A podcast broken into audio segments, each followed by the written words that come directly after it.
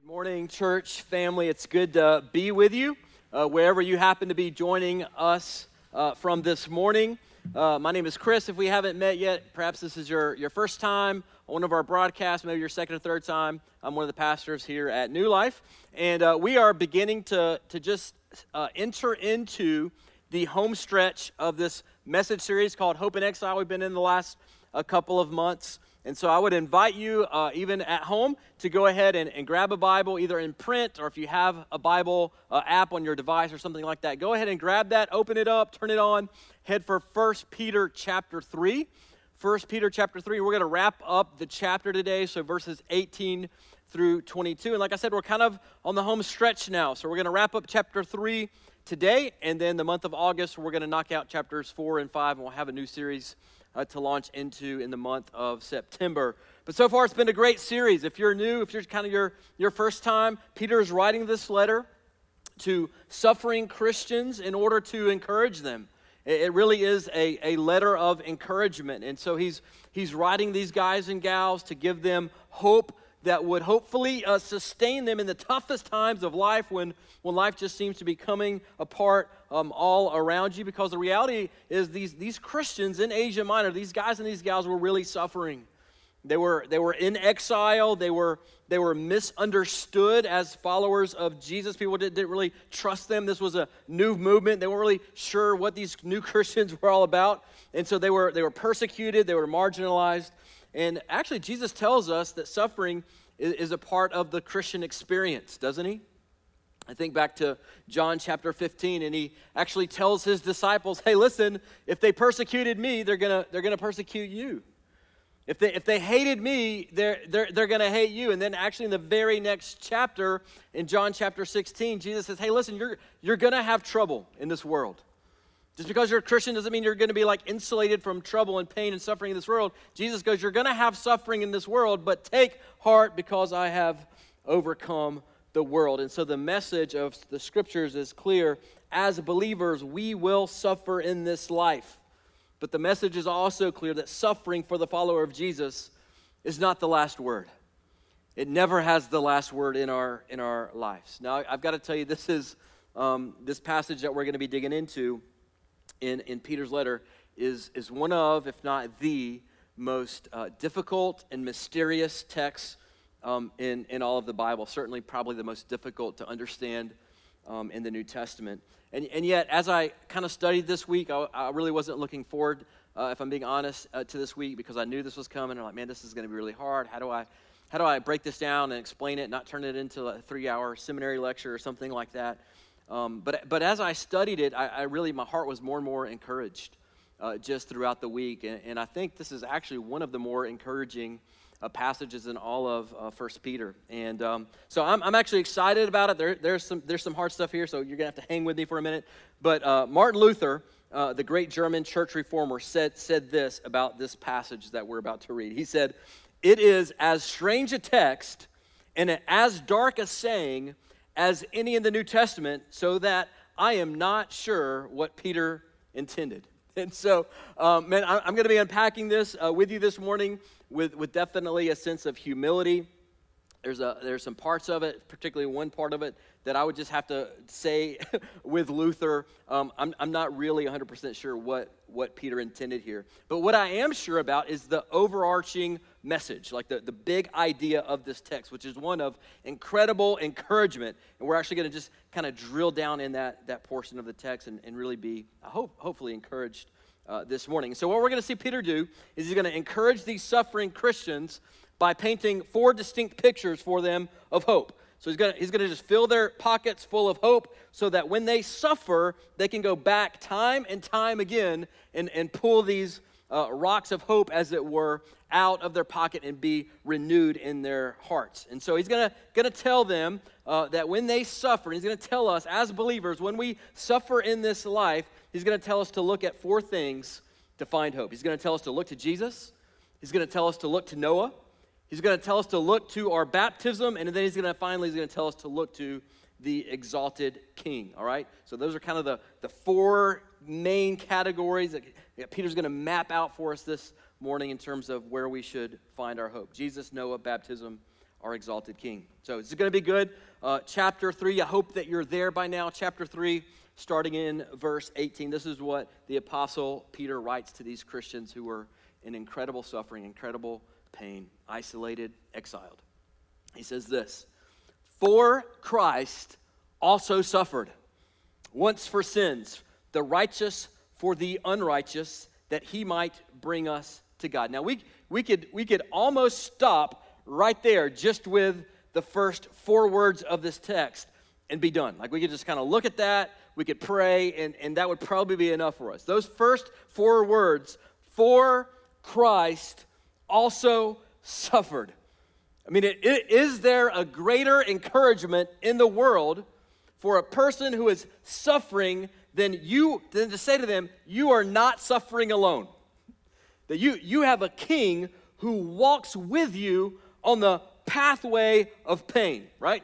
Jesus is known as the suffering Savior. He is the one who is acquainted with all of our pain and all of our suffering in this life. Let me ask you a question. If you, if you were to just kind of pin down, think back through your life, what, what would be maybe the most painful experience or the painful, most painful season of your life?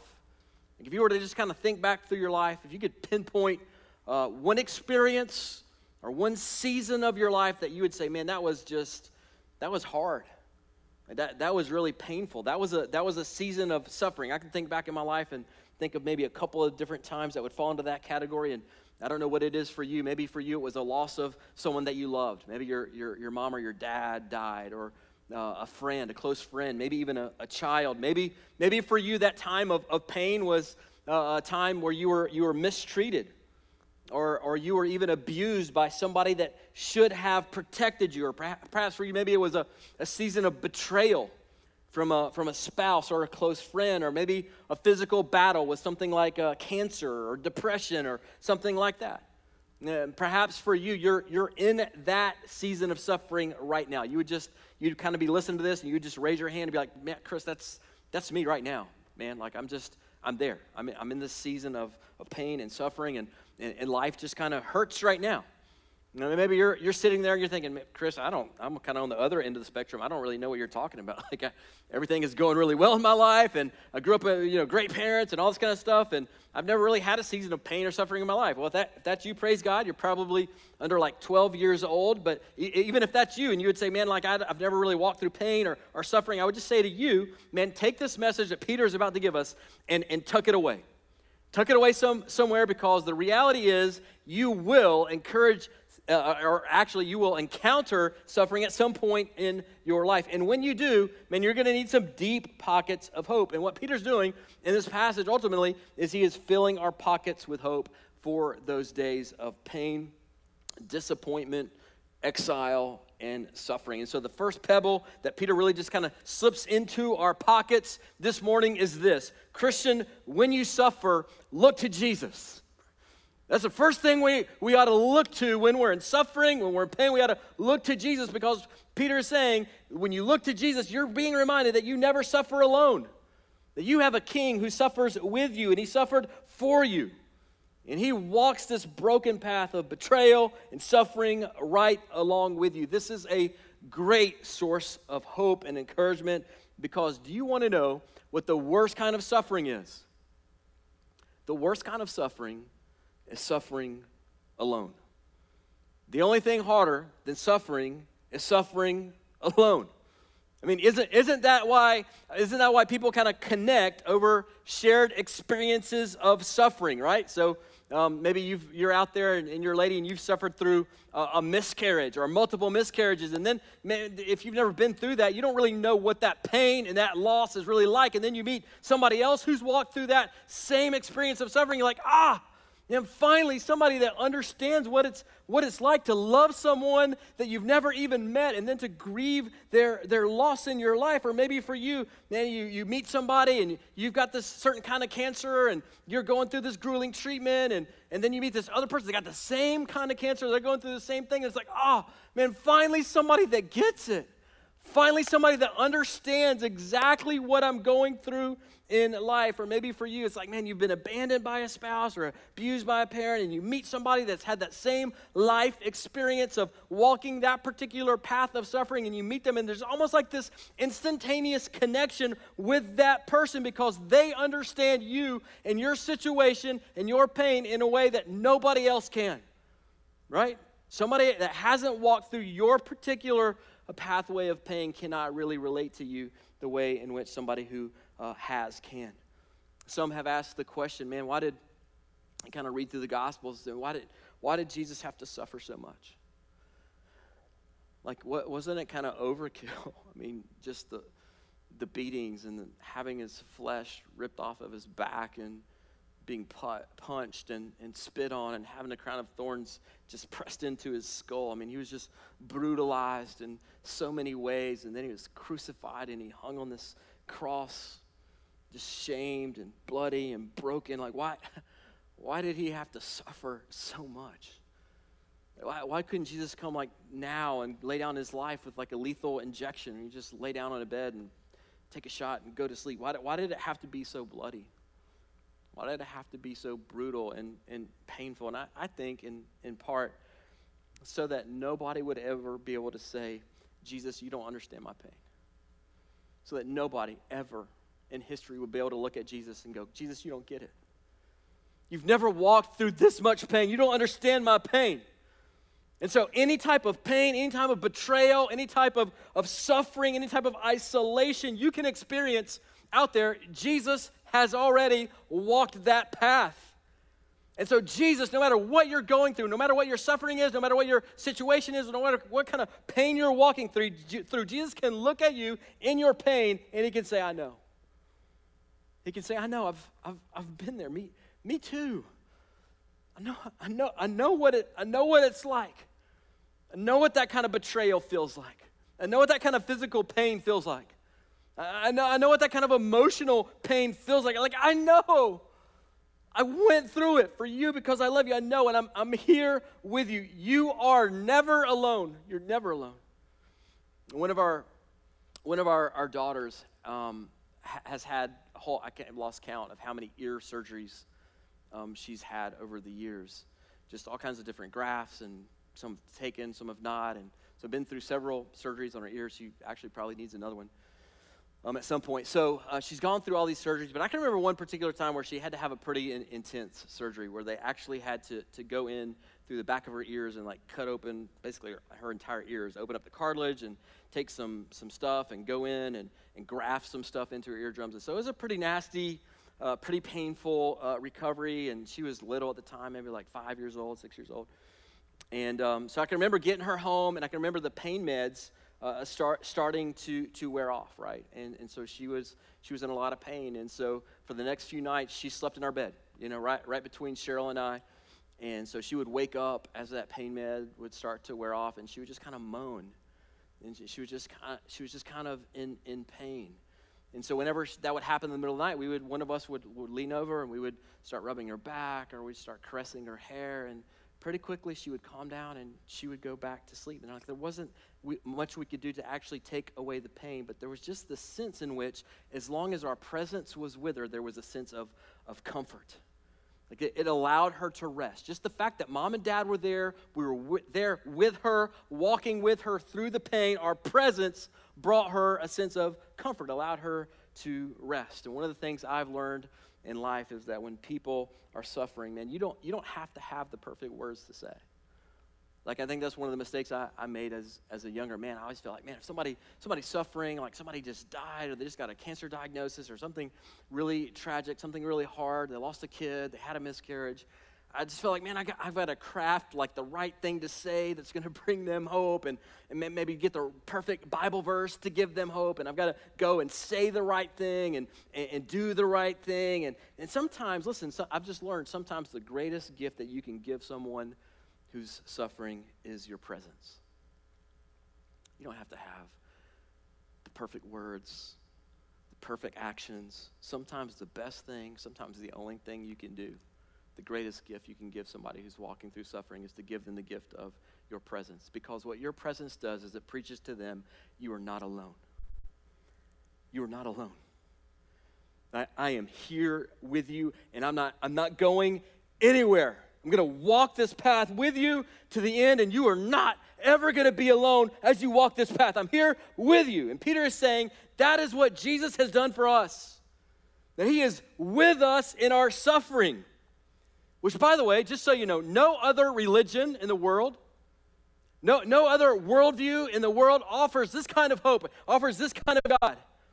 A God who would actually lower himself to come into our world, into our experience, and suffer for us and with us because he loves us. Right? Every other religion in the world teaches the kind of the, the same message that God, God is way up here, and, and you better work your way to him. You better earn your way. You got to do these five things, and you got to have these seven sacraments, and you got to pray this many times, you got to fast this month of the year, you got to do all these things. And, and maybe, just maybe, if you do enough, you can earn God's love and His favor. But Christianity stands all alone in saying, no, no, no, no. God came off the mountain for you. When there was nothing you could do to climb that mountain to get to Him, He actually came off the mountain and searched for you and suffered for you and with you because he loved you and wanted to rescue you. And so when you're suffering, Peter is saying, look first to Jesus because he's reminding you that you never suffer alone in this world. Now look back at verse 18. Peter says in verse 18, For Christ also suffered once for sins, then watch this the righteous for the unrighteous, that he might bring us to God. The righteous for the unrighteous, that he might bring us to God. Now, this, this is the gospel, right? This is the greatest source of hope in human history. Now, you, you maybe have heard the term gospel before. If you, um, maybe you're tuning in, you didn't grow up in church, you didn't grow up in a, a, a, religious family or a Christian family, and so maybe you've heard that term, you don't really know what it means, or who knows, maybe you've been in church your whole life, you heard that, that term your whole life, you don't really know what it means. This is what it means. Verse, verse 18 For Christ also suffered once for sins the righteous for the unrighteous, that he might bring us to God, right? The word gospel just means good news. So, what is the good news?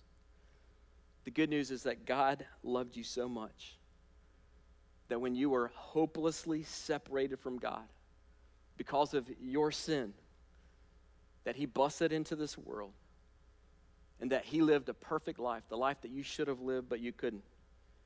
And he died a brutal death to pay for your sin. And he rose again, exchanging your unrighteousness, meaning your sin and your rebellion and all that junk, all that stuff in your heart that you hope nobody else finds out about, all, all that stuff. He exchanged it for the righteousness of Jesus so that you might be brought near to God.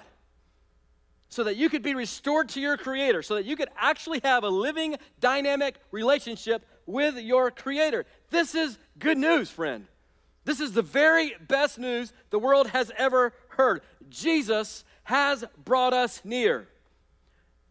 His righteousness exchanged for our unrighteousness so that he might bring us close to God. And so he's reminding us, Christian, because of Jesus, you never, ever, ever suffer alone. You never suffer alone. Always look to Jesus first in your suffering. He reminds you that he's with you. Now let's move on to the next part of this passage. Now, this we're getting into the hard stuff now, right? I, t- I told you in the beginning, maybe the hardest passage in all the New Testament to understand. We're about to dive in. Middle of verse 18 says this uh, being put, talk about Jesus here, right? Being put to death, his crucifixion, being put to death in the flesh, but made alive in the spirit. This is where it gets kind of hard. In which he went and proclaimed to the spirits in prison, because they formerly did not obey when God's patience waited in the day of Noah while the ark was being prepared, in which a few, that is, eight persons, were brought safely through the water. So Peter encourages us first by, by saying, hey, look to Jesus. This is, this is a suffering Savior. This is the God man who suffers with his people and for his people. So, first of all, he says, You're walking through pain, look to Jesus. That's where you're going to find your hope. That's where you're going to find your encouragement. But then, secondly, interestingly, he says, oh, look, look to Noah. I want you to look to Noah. Now, we'll get to that story in just a second, but let me just briefly address this pesky little section that scholars have debated on for 2,000 years now. The part where Peter says Jesus went and proclaimed to the spirits in prison. Now, what in the world is he talking about there? Uh, is, is, is Peter saying that, that Jesus went to hell between his crucifixion and his resurrection? Is that those kind of the, the prisoners that he went um, after his crucifixion, before his resurrection? He kind of went and preached to those guys in, in hell? Uh, some, some would take it to mean that. I mean, the, the Apostles' Creed was probably the most famous, well known creed in Christian history, for instance, contains this statement Jesus descended into hell. That's what, that's what it says in the Apostles' Creed. Now, I spent hours, spent 20, 25 hours this week kind of digging in and unpacking this and looking at all these different interpretations this week. And I would have to come, come on, the, on the other end of all those hours of study and say, along with Luther, I'm still not 100% sure what Peter intended here. All right? Now, I think I have a pretty good idea. I think I have it kind of boiled down to a couple of options that I think are both pretty good options. Um, but listen, there are a ton of different interpretations of this passage, and I don't want us to get bogged down and spend too much time here because, again, I suspect that you didn't tune in for a two hour seminary lecture this morning. So let me just quickly give you kind of two interpretations that, that, that I find most likely. Both of these interpretations would clearly fall within the bounds of Orthodox Christianity, so nobody's going to call you a, a, heretic if you if you kind of subscribe to either one of these interpretations. I find both of these uh, actually pretty compelling in different ways. The question we really have to answer as we try to understand this is who, who are these spirits in prison that Jesus goes and, and preaches to? Are these, are these people who, who, who've died, now they're in hell, and he's going and preaching to them? Are they, are they angels or are, are fallen angels where he's going and proclaiming to them? And then the second question is when? Is this like before the life of Jesus? Is this kind of right between his crucifixion and his resurrection? So, two, two kind of views, I think both uh, fit well in the context of what Peter is uh, trying to say, and, and you can kind of determine which one you think Peter's actually saying here. But the, the first view is that Jesus went to what a lot of scholars would call the place of the dead. Um, a lot of scholars would also just say, hey, we wouldn't call it that, but we'd call it kind of the demonic realm or the realm of darkness, and that he proclaimed his victory.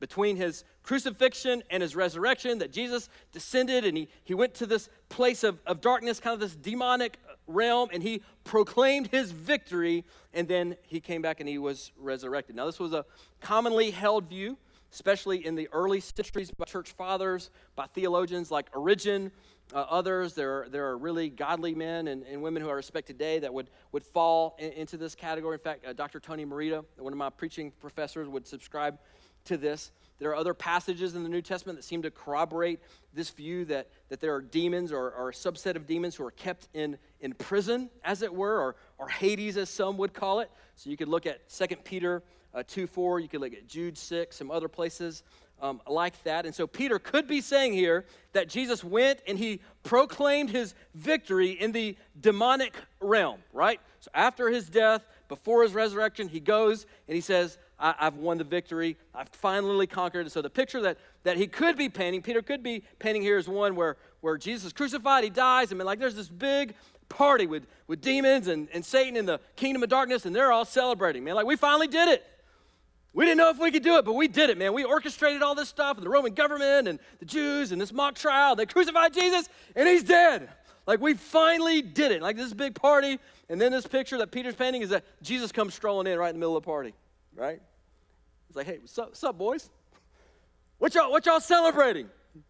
Just want to just want to stop by real quick and let you know that I have conquered death and that I now hold the keys to life, death, and hell. My victory is final. So see you, see you boys at the day of judgment, right?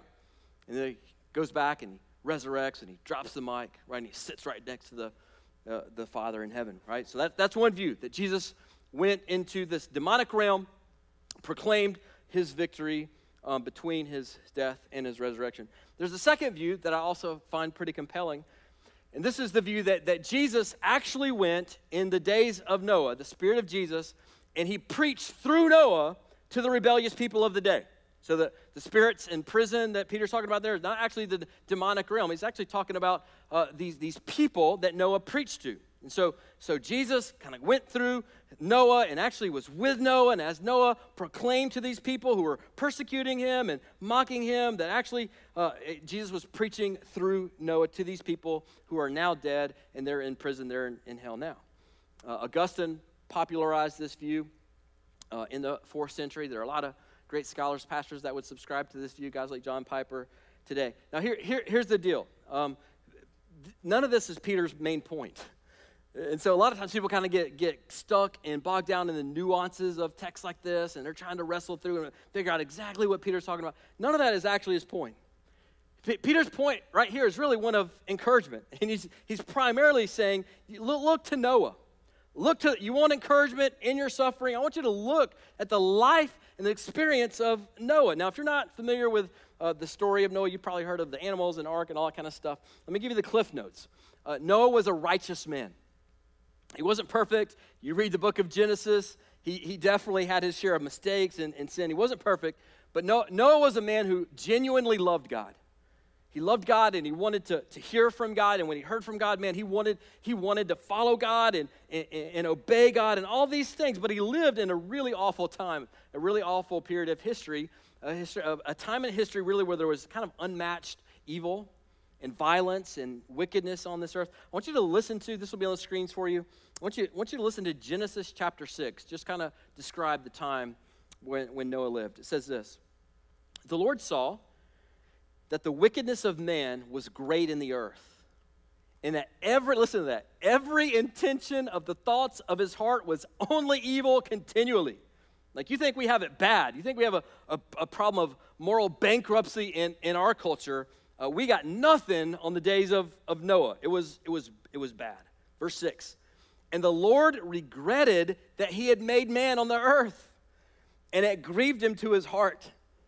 So the Lord said, I will blot out man whom I have created from the face of the land, man and animals and creeping things and birds of the heavens, for I am sorry that I have made them. And then verse 8, but Noah found favor in the eyes of the Lord.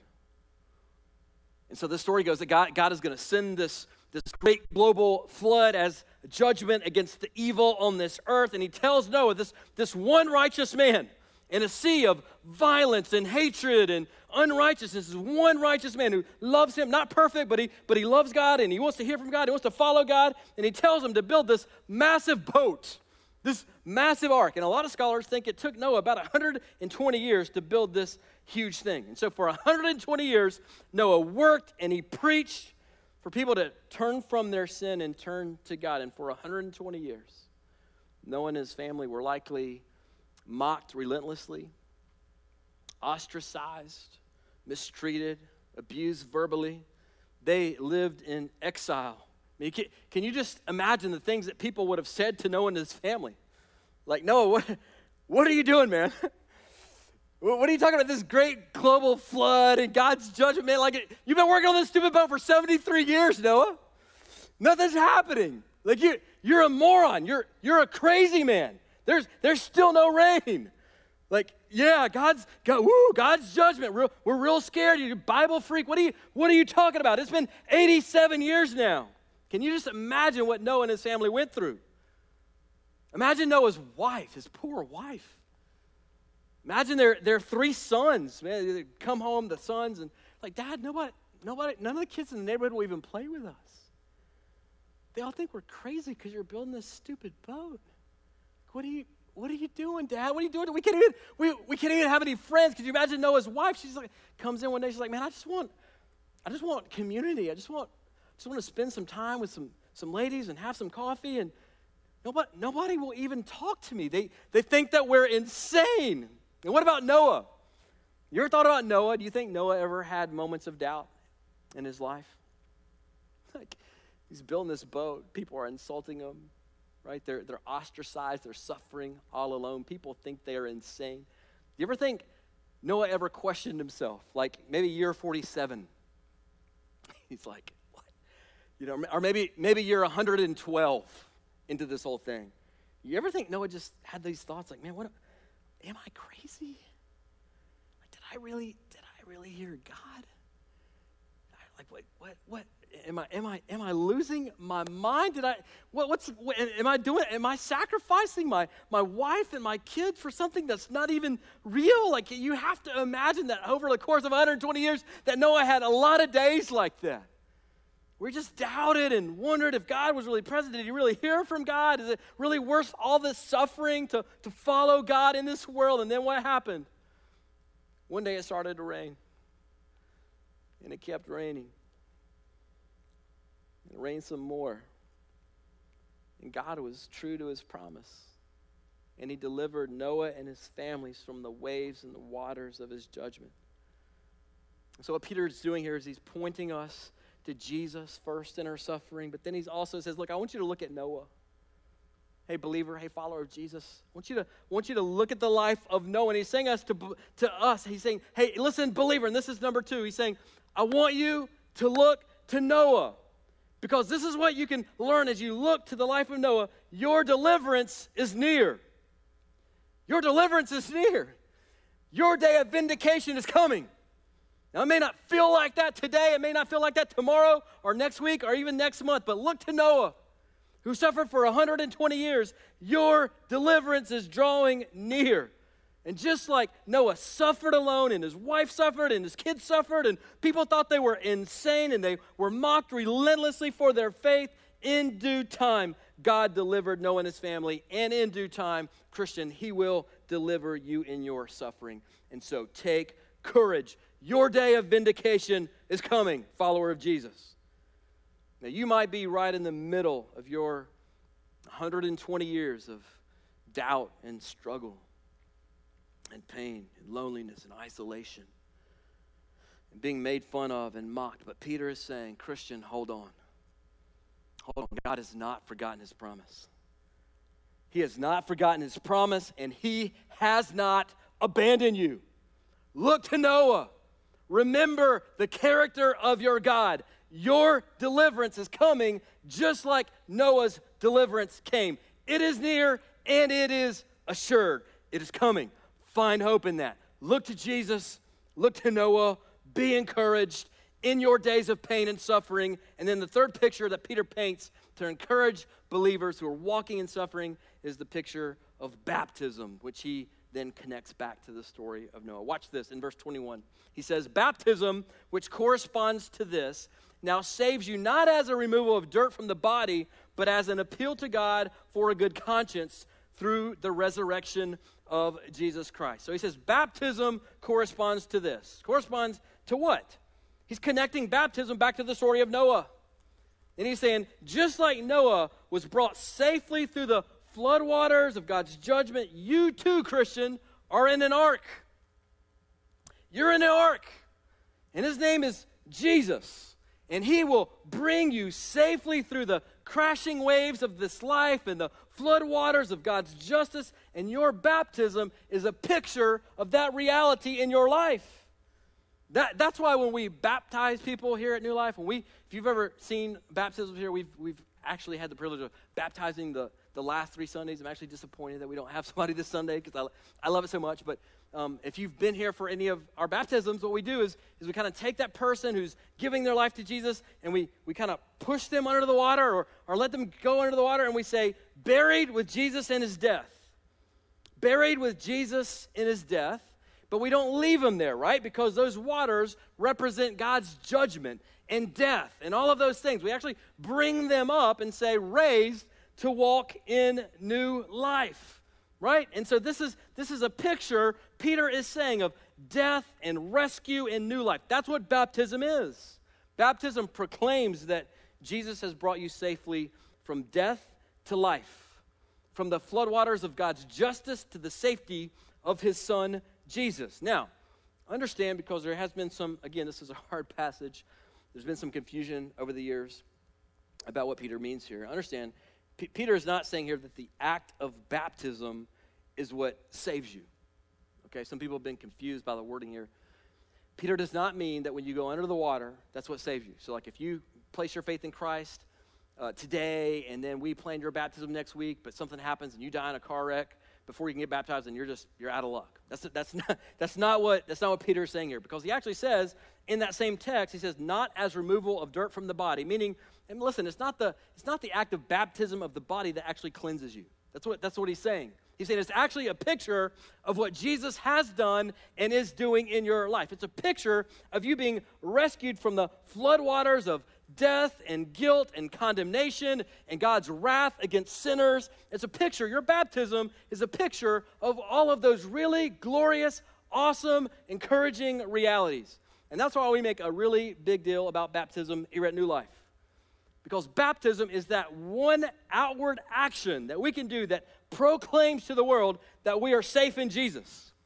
That we are safe from the crashing waves of, of guilt and shame, that we're safe from the floodwaters of God's justice, not because we're awesome or we've earned it, but because Jesus is awesome. And He's earned it on our behalf. He is our ark, He is our safety, and our new life is secure in Him now and forever. Now, maybe you're watching this, and, and baptism is the step that you need to take.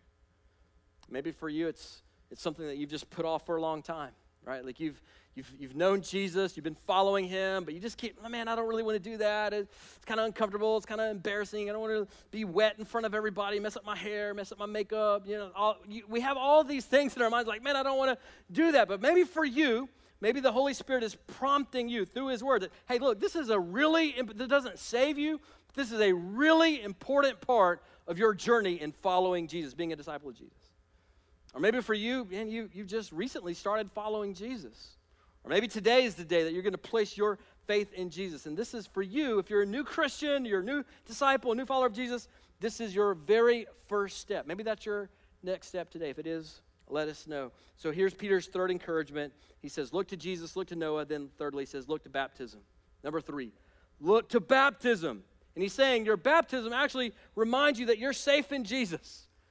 No matter how much suffering you're in, no matter how much pain you're walking through, your baptism, you ought to be able to look back at your baptism, that symbolism of you going into the waters of God's justice and judgment and death and being raised to new life in Jesus, that ought to be a reminder to you that you are safe in Jesus. I love uh, the way Thomas Schreiner, he's a New Testament scholar, puts it. He says this, he says, and this will be on the screen for you. He says, The waters of baptism, like the waters of the flood, demonstrate that destruction is at hand. But believers are rescued from these waters in that they are baptized with Christ, who also emerged from the waters of death through his resurrection. Just as Noah was delivered through the stormy waters of the flood, believers have been saved through the stormy waters of baptism by virtue of Christ's triumph over death. So Peter is saying baptism is this picture that reminds us that we are safe in Him. He is our ark. We are safe in Jesus. And then Peter closes out this hopeful section of his letter to these suffering Christians in verse 22, and he says this Who has gone into heaven and is at the right hand of God? He's talking about Jesus here, who has gone into heaven and is at the right hand of God with angels, authorities, powers having been subjected to him. Now this this is, this is huge, man. This is this is massive because Peter is saying this this Jesus, this guy who suffered for you and with you, this Savior, who the same Savior who delivered Noah from the floodwaters will also deliver you safely home. This Jesus, this this resurrected King now sits at the right hand of God the Father and everything is subject to him. Everything on earth and above the earth and the heavens, under the earth, everything is subjected to him. Angels and demons and world governments and global pandemics and viruses. Peter's saying there is not a molecule or a dust particle in this universe that does not bow the knee to the command in the word of Jesus. Jesus is a Savior who, who breathes and stars are born in the universe. He speaks and nations bow the knee. And so, what that means for you, practically, follower of Jesus, is that nothing comes into your life. Not, listen, nothing comes into your life that God has not allowed and intended for your good. And so, Peter's saying this is our last truth. Number four, he's saying, look to your exalted King. He's reminding us hey, listen, Christian, Jesus is not in that tomb anymore. That tomb is empty. He's not there anymore. This resurrected king sits at the right hand of the Father. and everything in this planet and this universe is subjected to him. So he's reminding these believers who are under great suffering and persecution, he's reminding them, hey, listen, Jesus controls your future.